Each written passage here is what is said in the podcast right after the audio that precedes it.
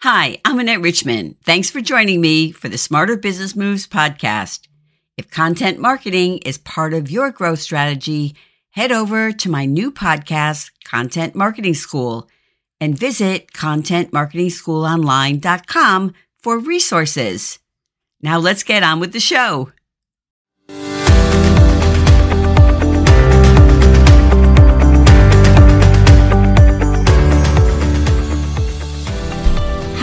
Welcome to the Smarter Career Moves podcast. I'm Annette Richmond, executive resume writer and principal of Career Intelligence, Resume Writing, and Career Services.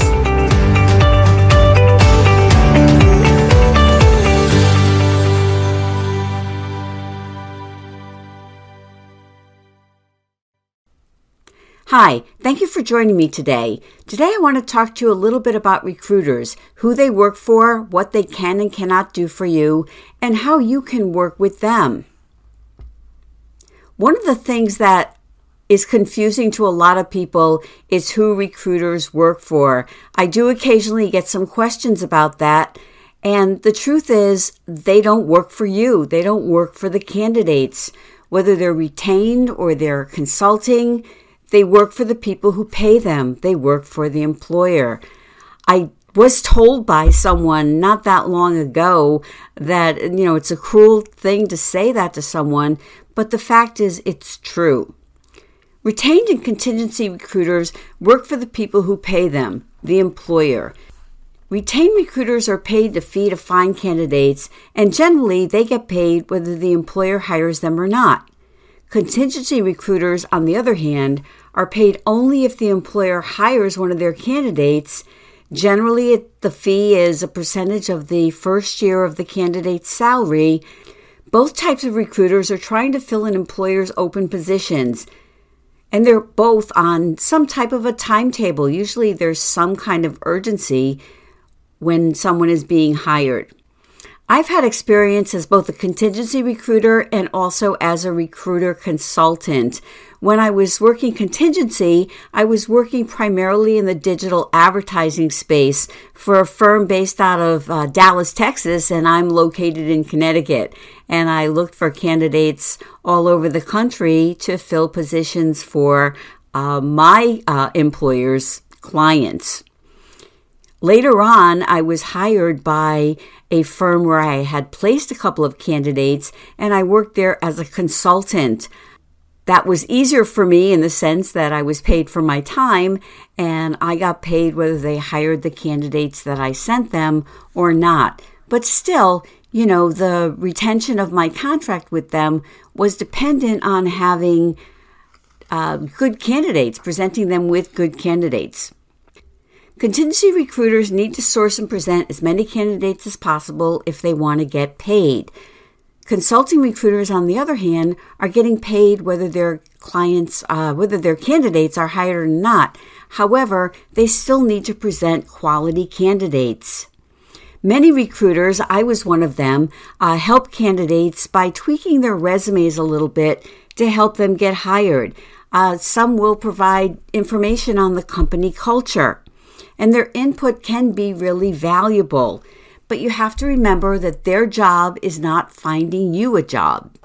I know a lot of recruiters who actively give back by helping job seekers they aren't working with. You know, they're great people who just want to be part of the solution. And recruiters can be wonderful allies if you're working with one. You know, they can pull for you during the interview process and they present you in your best light. Um, they can let you know when the job is filled. You might have to follow up with them, but they will give you that information. And they may even give you some feedback um, that they get from the employer. But I will say, if you are lucky enough to get feedback from a recruiter, you know, don't kill the messenger.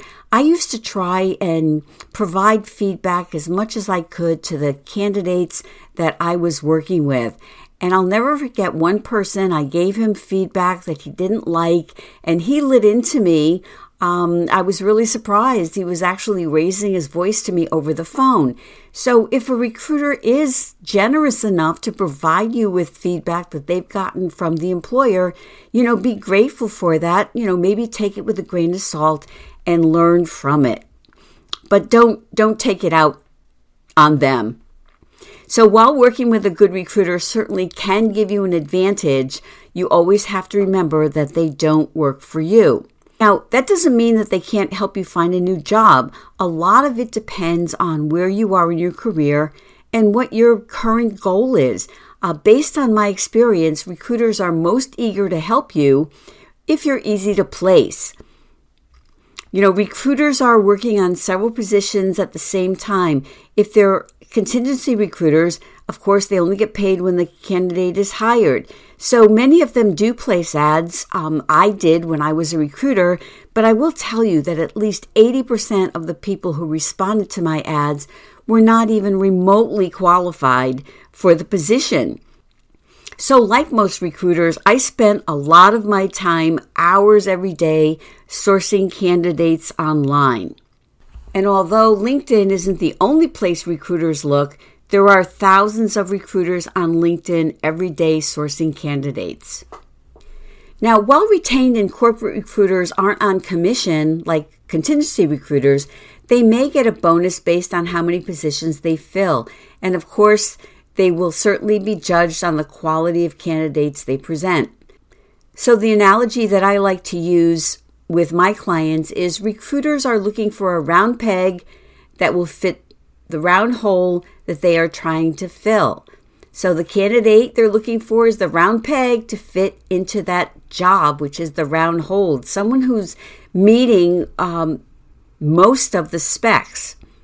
They may give you some advice, but they're unlikely to spend much time working on you if you are not that candidate that they're looking at. So, while every case is different, I will give you some common situations. When recruiters can help you are times when you're continuing on your current path. Um, maybe you're at ABC company and you're looking for a similar type position at another company. You don't have gaps in your resume, so there's nothing that a recruiter has to explain to an employer. You're not changing careers. You have to remember that recruiters are getting paid to find people to fill positions that the employers are unable to fill themselves, and they're getting paid a fee. So employers expect candidates to be able to hit the ground running. So if you're changing careers, you're just not that, that candidate. If you have solid experience directly related, relevant to the target position. So, particularly if you're in the same industry, you're looking for the same position in the same industry. And they can also help you um, if you haven't taken off, you know, two years or 10 years uh, for whatever purpose. Recruiters probably can't help you if you've been out of work for an extended period of time, I'm not even talking about necessarily a year, but if you've been out of work for two or three years, a recruiter is not going to be the best source for you. As I mentioned, when you're changing careers, they may not be able to help you if you've held several short term positions. When I was recruiting, there was one hiring manager who would not speak to anyone who had been in any of their positions for less than five years. Now, that's not the norm, but, um, you know, people with more longevity um, are going to do better with recruiters. If you're an entrepreneur who's now returning to a corporate position, or if you're a new graduate, so, whatever your situation, it's certainly not a bad idea to develop relationships with recruiters. If they contact you about a job and it's not right for you, and you think it might be right for someone else, then share that information with the recruiter or pass along the job and have your contact um, contact the recruiter. You know, recruiters do remember, like most of us, they remember if someone helps them. And if you're a resource for them, it makes them more likely that they will call you again. I will mention that in my experience, the jobs that I was working for were all listed on the company website. So if you want to work for a particular employer, you need to stay on top of the jobs they have on their website. The only positions that were not listed were situations where someone didn't know that they were being replaced. So even if you are one of those sought after candidates known in the industry as a purple squirrel, don't sit back and just wait for someone to contact you. you need to develop a multifaceted job search plan that would involve active networking, you know, that's doing virtual events and also live events whenever that's possible. Working your contacts, your friends and family and former colleagues and former bosses, and being specific with them about what you're looking for. And you also should be creating and pursuing a target list of employers. So create your target list and check their uh, check their websites regularly to find out when new positions are listed. Make sure your resume is written towards your target position. Highlight the skills and achievements that are relevant to that target position. You know, recruiters and employers are primarily interested in your current position um, or your most recent position and maybe the one before that. So focus on the last 10 to 15 years of your employment history. Old wins that are important to you are not necessarily important to employers who are hiring you today. They're not really interested in what you were doing 20 years ago. So, the last thing I want to mention is that you should make it easy for recruiters to contact you. You know, most recruiters are sourcing candidates online, and many of them are on LinkedIn every day which is yet another reason to have a robust, optimized LinkedIn profile. My experience on LinkedIn, you know, I was on there sourcing candidates every single day. I would spend hours on um, on LinkedIn, and when I was going through the search results, many of the candidates who came up um, were quickly eliminated due to a missing or an impro- inappropriate photo. My favorite of all time was a candidate who, it was a woman, and her photo was her in her wedding gown um, with the veil and, and everything. And, you know, my quick assessment was if that's what she thinks is appropriate for a LinkedIn photo, she's probably not the best candidate for my client. So the potential candidates that I did find fell into two categories. Yes, contact them immediately. Um, they were really uh, just what the employer was looking for. They had the um, experience in the type of position that I was sourcing for. So I would do whatever I needed to reach out and contact them. The second category was people who might be a possibility, but was it worth my using an InMail to contact them? You know, because with all accounts, InMails are limited. So, one thing that did move candidates from the maybe to the yes was if it was easy to contact them. So, don't make recruiters search for you. Put your contact information on your LinkedIn profile.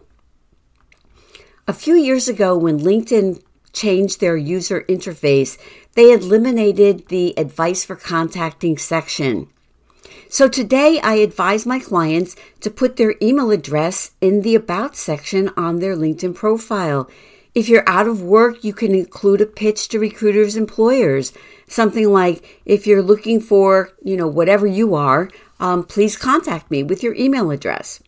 If you're conducting a confidential job search, you can include an innocuous statement like, always interested in connecting with like minded people, or always interested in connecting with clients and colleagues, or whatever works for you. Just make sure it doesn't scream, hey, I'm looking for a new job. If you're concerned at all about sharing your personal email address, on your public profile, and there may be reason to be concerned, you can just set up an email account specifically for your job search. You know, get something current and professional that's your name or a variation of your name and use that just for your job search. Always remember that LinkedIn is like Google for people. Just as with a website, having a complete optimized LinkedIn profile will help you come up higher in a recruiter search. And don't play hard to get. Make it easy to, for them to contact you by including your email in your LinkedIn About section. So thanks again for joining me today and good luck with your job search.